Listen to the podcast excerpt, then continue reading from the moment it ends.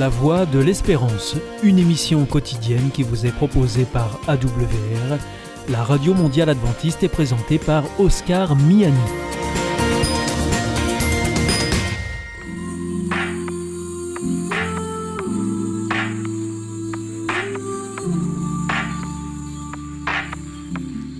L'instant Bible. La Bible à la portée de tous.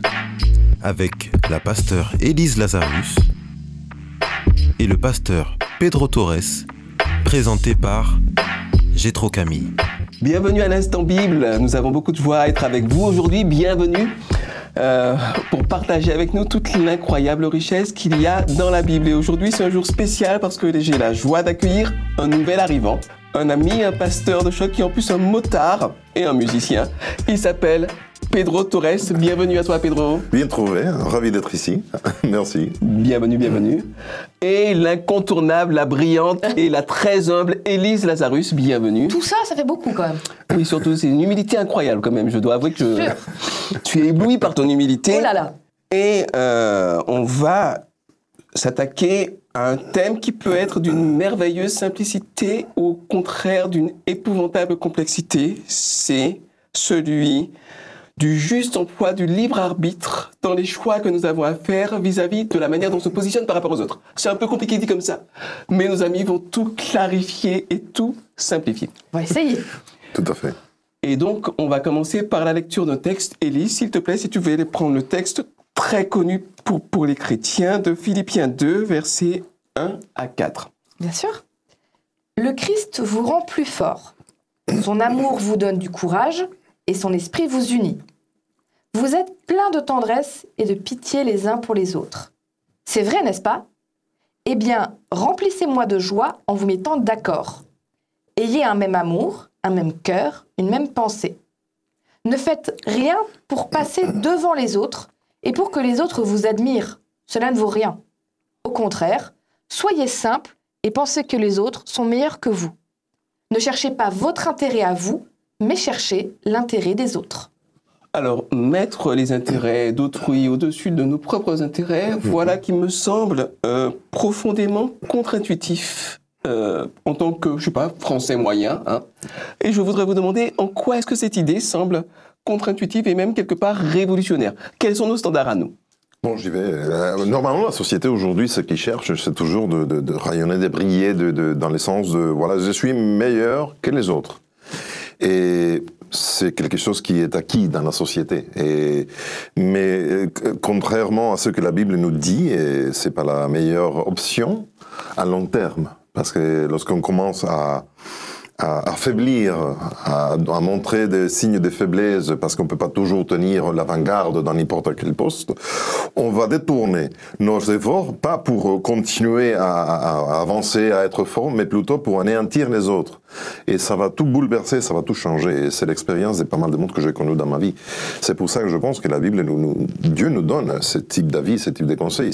C'est bien de, de- de faire les choses, mais faites-le d'abord pour les autres. pour les autres T'as un exemple, je trouve, qui est, qui est facile à comprendre aujourd'hui, c'est ce qui se passe sur les réseaux sociaux. Oui. T'as plein de gens qui vont sur les réseaux sociaux et, surtout au début, c'était pour partager une passion, parler de quelque chose d'important pour eux, faire du bien aux autres. Ça peut être, je sais pas moi, tu prends des gens qui font des tutos maquillage, qui euh, parlent de littérature, qui font des critiques de films. L'avion de ligne. Oui, ça, je sens que c'est un peu personnel là, j'ai trop. euh. Mais en tout cas, voilà, des gens passionnés. Oui. Ils font leurs vidéos, ils se donnent du mal. Et puis, ils font quelques vues. 100, 200, 300. Puis un jour, il y a une vidéo qui marche. Et vraiment super. Ça fait le buzz. Oui. Et là, d'un coup, po, t'as 20 000 personnes, 30 000 personnes, 100 000 personnes, 200 000 qui te trouvent trop cool. Ce que tu fais, c'est génial. C'est incroyable. Et tu vois des, des likes et des likes et des likes et des cœurs et des oh, et, et on parle de toi. Et tu commences à faire les choses et c'est l'expérience de plein, entre autres, de youtubeurs. Je vais parler d'eux parce qu'ils commencent à, ça fait 10 ans, donc il y en a qui ont déjà ce recul, qui disent, au bout d'un moment, on devient accro à ça. On ne fait plus les C'est choses. comme une récompense permanente. quoi. Voilà, mais c'est plus qu'une récompense permanente, c'est tu commences à faire les choses, tu ne réfléchis plus à ce qui te plaît, mais qu'est-ce qui va continuer à faire le buzz, qu'est-ce qui est en tendance, qu'est-ce qui marche le mieux? Qu'est-ce qui va générer des likes et des petits cœurs? Exactement. Mhm. Comment je fais pour ne pas perdre d'abonnés? Et il y a une espèce de lassitude qui se met, et plein ont arrêté à cause de ça en disant j'en pouvais plus, j'avais plus de vie. Et puis il y avait cette peur permanente de j'ai perdu des abonnés. Là, cette semaine, ma vidéo, au lieu de faire 500 000, elle n'en a fait que 200 000. Hmm. C'est une catastrophe. Il y a 300 000 personnes qui d'habitude y vont, là, ne sont pas allées. Qu'est-ce que j'ai fait de mal? Et du coup, ça les met dans un stress. Certains ont fait des dépressions là-dessus, euh, sont passés sur autre chose. Et souvent, quand ils reviennent, après, ils disent Maintenant, je fais dans mon coin ce qui me plaît, j'ai moins de gens qui regardent qu'avant, mais je suis bien comme ça. Mhm. Et, et je pense que ça illustre bien ce que dit ce texte. Alors, c'est un- point précis, mais Mhm. on est tous hein, un peu sur les réseaux sociaux maintenant. Oui. C'est si tu fais les choses pour être admiré, pour être vu, et parce que tu te dis je vais recevoir plein d'amour, Mhm. quelque part tu te rends fragile aussi parce que tu dépends des autres pour te sentir bien. Et ça, c'est dangereux et ça amène à des catastrophes. Donc Dieu te dit, regarde vers moi, moi je t'aimerai toujours, et fais les choses pour te sentir bien toi, quelque chose qui te passionne, mais aussi fais les choses pour faire du bien À autrui. Aux autres. autrui, oui. aux autres. Et là, tu vas voir que tu vas continuer dans la durée à trouver du plaisir à ce que tu fais, à être fier de ce que tu fais. Il n'y a pas mieux que d'être fier de ce qu'on fait. Alors, euh, si je dois prendre ce verset un peu littéralement, ça veut dire que vous deux qui êtes mes collègues, mes amis, euh, ça veut dire que je vais sans cesse me mettre en dessous de vous et mettre vos besoins au-dessus du mien. Mais si vous, vous faites la même chose, est- comment est-ce qu'on s'en sort?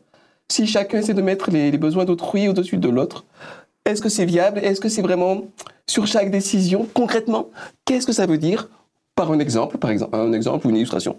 Qu'est-ce que ça veut dire de mettre les besoins d'autrui au-dessus du sien? De quoi est-ce qu'on parle concrètement? J'y vais moi-même. ok. Et ça dépend de quelle euh, position on occupe. Nous occupons soit dans une société, dans une entreprise, euh, même dans l'église. Il y a des gens parfois qui me disent ah, Tu es mon chef. Et vous m'entendez que je vous dis normalement, non, je suis plus, je suis pas le chef des personnes. Je suis un collègue, sauf que j'ai des, des- des fonctions administratives différentes. Et un jour, tout peut se renverser. Sachant que c'est vrai que celui qui est devant moi, un jour peut devenir mon chef. Il faut que je sois prudent, même si je sais si ça c'est un peu égoïste. Mais en tout cas, c'est vrai. Je, je peux prendre soin de ceux qui travaillent avec moi dans une position administrative différente, en mettant leurs besoins en première place. Même, ça ne veut pas dire que j'arrête d'être entre guillemets le chef. Parce que le rôle d'un chef n'est pas de bosser, d'être le boss, le chef, mais c'est de quelqu'un qui doit prendre soin de son équipe et être au service de son équipe aussi. Donc je peux être un chef qui satisfait ses propres besoins narcissiques, par exemple, en écrasant les autres. Ou au contraire, je peux être un chef qui Voilà. se met au service de son équipe et qui fait tout pour que son équipe soit efficiente. Voilà. Je pense que c'est ça. Et le modèle que Jésus nous a donné, c'est ça.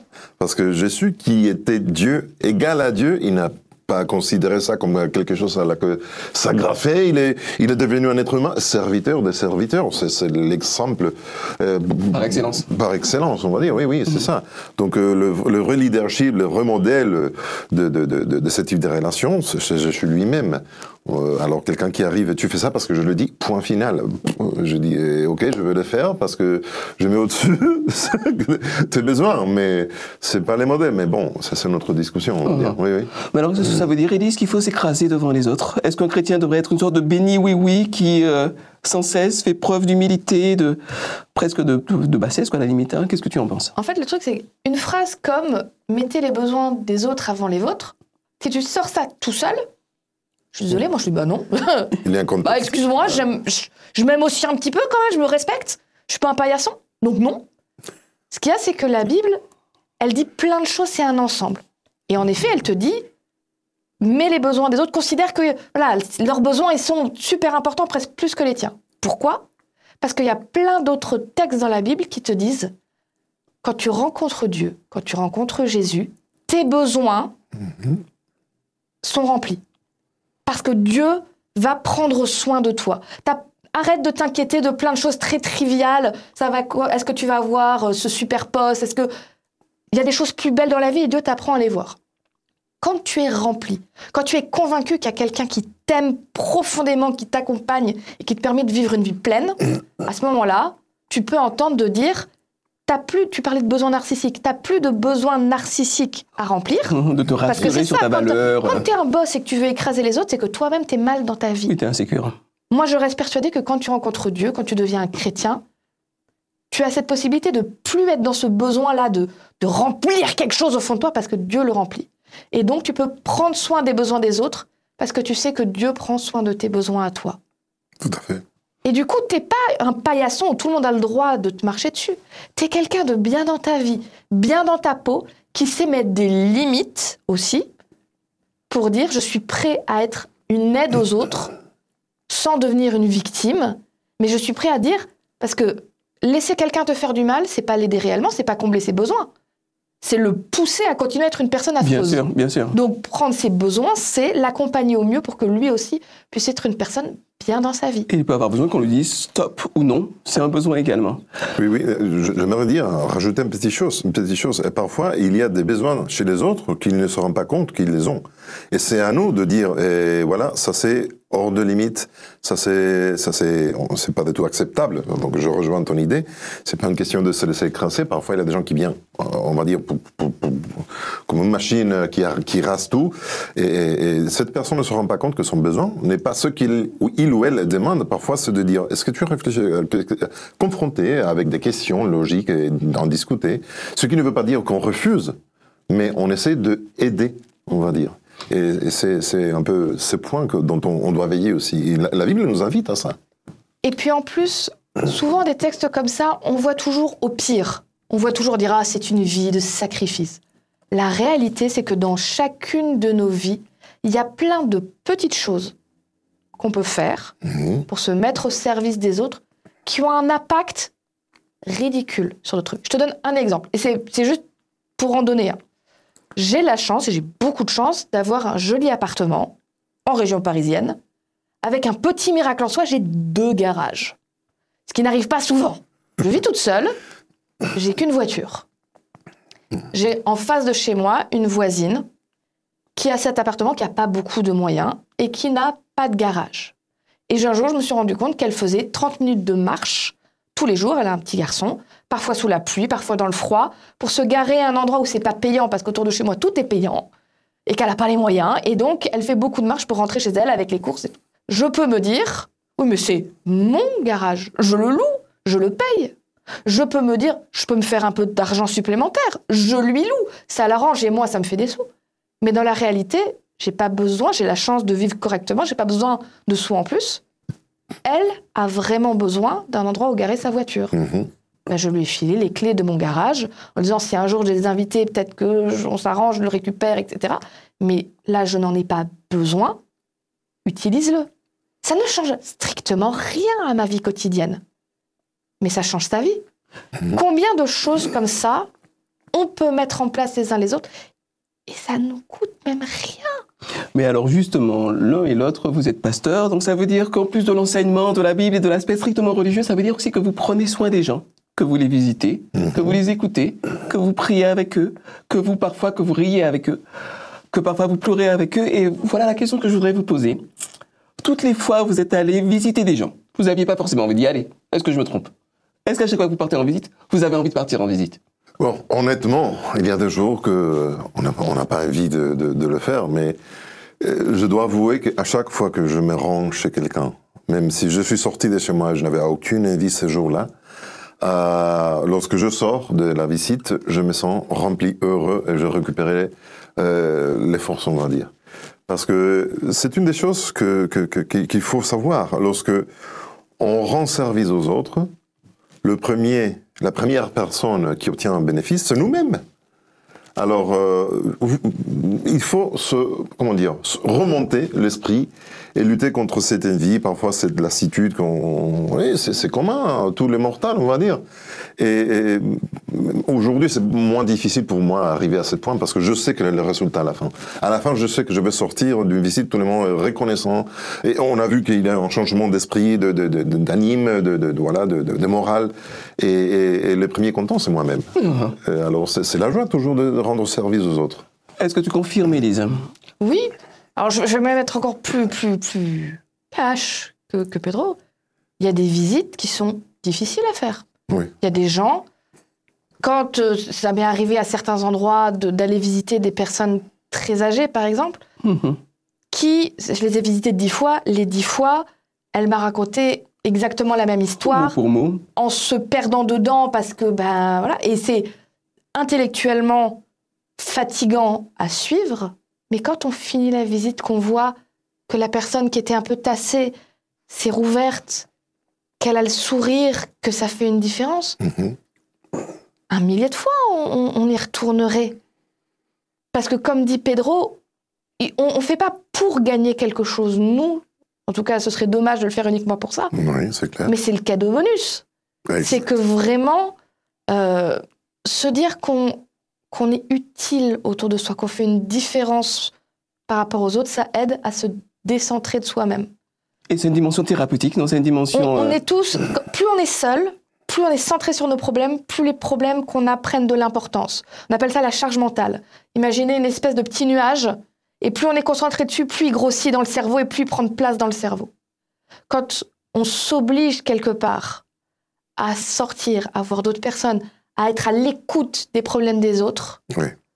c'est comme si le nuage recommençait à, à rapetisser de plus en plus petit. Il est toujours là, je veux dire, nos problèmes disparaissent pas magiquement, mais ils prennent moins de place et puis on relativise ce qui nous arrive.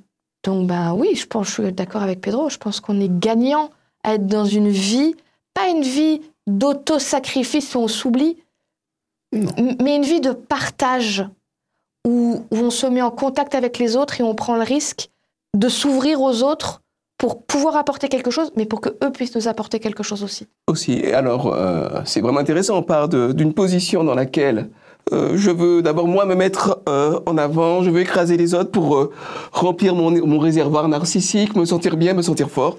Et on se rend compte finalement qu'en se rendant service aux autres, on se trouve soi-même et finalement on est beaucoup plus épanoui, beaucoup plus profond. On est beaucoup mieux. Alors, c'est- merci beaucoup. C'est vraiment intéressant. Alors, on va continuer avec un deuxième texte, si vous voulez bien. Oui. Philippiens 2, versets 5 à 9. Pedro, si tu voulais lire ça, Oui, s'il te plaît. Philippiens, tu m'avais dit Philippiens chapitre 2, versets 5 à 9. 2, 5 à 9. Qui nous dit, je vais lire Philippiens 2, 5 à 9. Euh, voilà, j'arrive. Entre vous, conduisez-vous comme des gens unis au Christ Jésus. Lui, il est ég- l'égal de Dieu parce qu'il est Dieu depuis toujours. Pourtant, cette égalité, il n'a pas cherché à la garder à tout prix pour lui. Mais tout ce qu'il avait, il l'a laissé. Il s'est fait serviteur, il est devenu comme les hommes et toujours, voyez, que c'était bien pour l'homme. Il s'est fait plus petit encore. Il a obéi jusqu'à la mort et il est, mort sur une croix. C'est pourquoi Dieu l'a placé très haut et lui a donné le nom qui est au-dessus de tous les autres noms. Voilà. C'est effectivement ça le texte que j'ai cité auparavant. C'est l'idée sur le modèle. Voilà. Et ce modèle a parfois été dévoyé quand une certaine église médiévale, et puis jusqu'à aujourd'hui, t'incite à te délester de tes problèmes euh, en, en leur remettant notamment tous les biens matériels. Parce qu'un chrétien doit être pauvre, un chrétien doit être humble, un chrétien doit être euh, sans cesse dans le sacrifice et dans l'humilité. Alors, euh, je voudrais vous poser une question. Est-ce que c'est vraiment l'humilité, le sens du sacrifice qui fait que Jésus est descendu? Je vais poser la même question autrement. Qu'est-ce qui a motivé Jésus Et qu'est-ce que Jésus gagne en accomplissant ce sacrifice dont il est parlé dans Philippiens? Alors, je- vais grossir le trait. Uh-huh. Tu as déjà entendu parler de l'émission Patron Incognito? Non?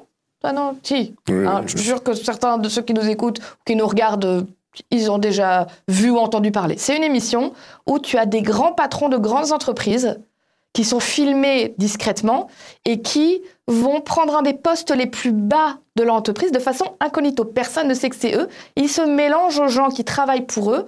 Ils regardent réellement comment ça se passe et ils font le bilan après. Et en général, les patrons, suite à cette expérience, font des changements dans leur entreprise, augmentent des salaires, font des, voilà, rajoutent des choses pour le bien-être euh, de leurs employés parce qu'ils se rendent compte de ce que c'est. Évidemment, Dieu ne s'est pas amusé à faire patron incognito, mais il y a un peu de ça. Dieu peut me comprendre de toute façon, mais moi j'aurais pu douter que Dieu peut me comprendre. Mhm. Après tout, bah, hey, toi, t'es Dieu, t'es là-haut, t'es bien, t'es tranquille. Moi, je suis en train de souffrir sur cette terre.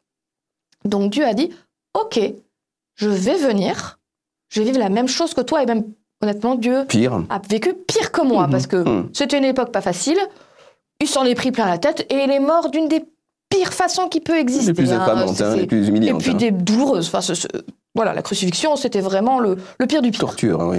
Euh, et il te dit, je vis tout ça parce que je t'aime, parce que je veux que tu sois sûr que je suis capable de te comprendre. Que quand tu galères, quand tu as du mal à résister au, au mal, sache que moi aussi j'ai vécu tout ça. J'ai réussi et je veux t'aider à réussir aussi. N'aie pas peur de venir jusqu'à moi. Je vais pas être là-haut à te juger en disant t'es nul. J'ai mis les mains dans le cambouis aussi. Je sais ce que c'est et je peux t'accompagner. Oh. Et ça, tu dis, Dieu, c'est pas n'importe qui pour qui. avoir hein. fait tout ça Pour moi. pour moi, Ouais. pour que moi je sois tranquille, à l'aise et que j'ai accès à, à une vie éternelle loin du mal. C'est- C'est incroyable. Oui, oui. Merci. Et qu'est-ce que tu en penses Si, si, non, mais en tout cas, je continue encore. euh, et à- je- ça me fait réfléchir cet été, bon, il y a quelques mois, euh, j'ai connu l'histoire de quelqu'un qui est vraiment riche, qui a beaucoup d'argent, et qui on retrouve dans la rue, on ne pense pas du tout que c'est quelqu'un qui, qui, qui, qui, qui fait bouger beaucoup de l'argent, on va dire. C'est quelqu'un de très humble qui ne parlait pas, il est dans son petit coin, une petite voiture, avec son épouse, euh, dans un coin, dans une église, quelque part, et c'est quelqu'un qui a du mal à parler même en public, parfois. Et donc, on, on- on- nous n'aurions jamais dit, voilà, c'est quelqu'un qui, qui, qui, qui, qui touche de, de l'argent, vraiment des millions et millions parfois. Et, et ça m'a fait réfléchir que la vraie humbleté ne s'agit pas de, de tout ça. Et ça m'amène encore à réfléchir que, sur le concept, l'idée que nous avons religieuse de, de, de, certaines choses. Parce que parfois, une chose c'est ce que les dictionnaires définissent, dit, une autre chose c'est que nous disons ou pensons par rapport lorsque l'on met de la couche ou le filtre religieux.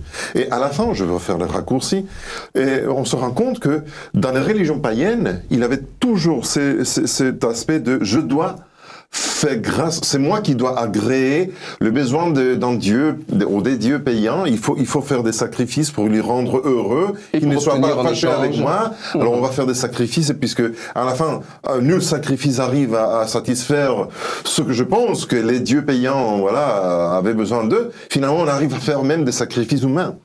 Et, et, et, et cette, cette, cette idée de, de, de, de, de satisfaire le désir d'un Dieu a, a malheureusement permis et rentré, s'est filtré dans l'idée traditionnelle chrétienne.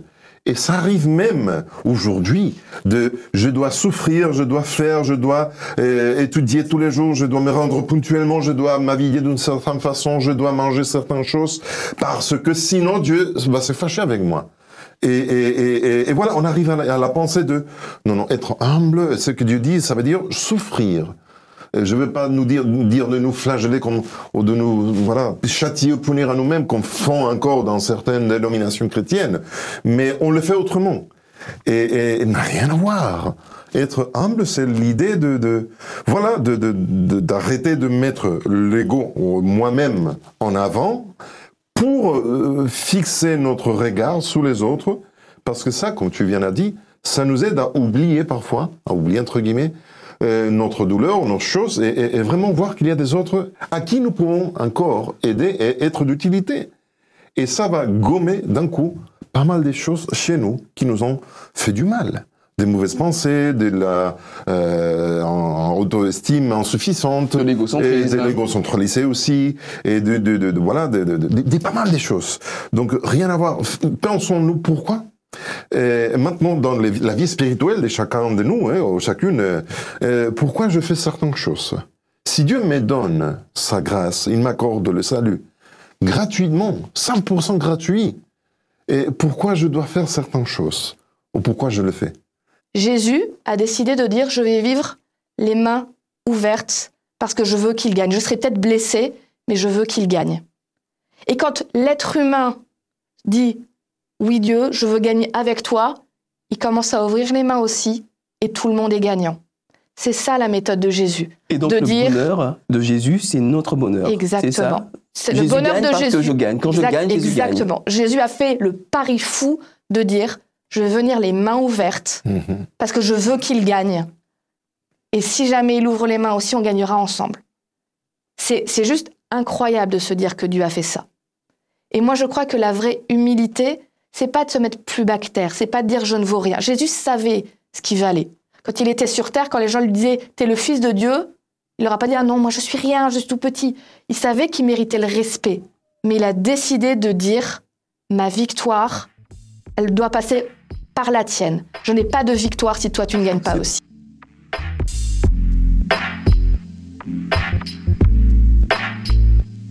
C'est avec ces mots qui nous serviront de conclusion que nous vous laissons. Quand vous faites du bien à quelqu'un, quand ceux que vous aimez sont heureux, quand ceux que vous aimez gagnent, vous gagnez aussi. Dans ce contexte-là, perdre, ça n'est pas perdre. Perdre, c'est gagner. Et vouloir gagner absolument, c'est perdre. On espère que vous avez passé un bon moment avec nous et on espère vous revoir bientôt. Merci. C'était l'Instant Bible avec la pasteur Élise Lazarus et le pasteur Pedro Torres, présenté par Gétro Camille.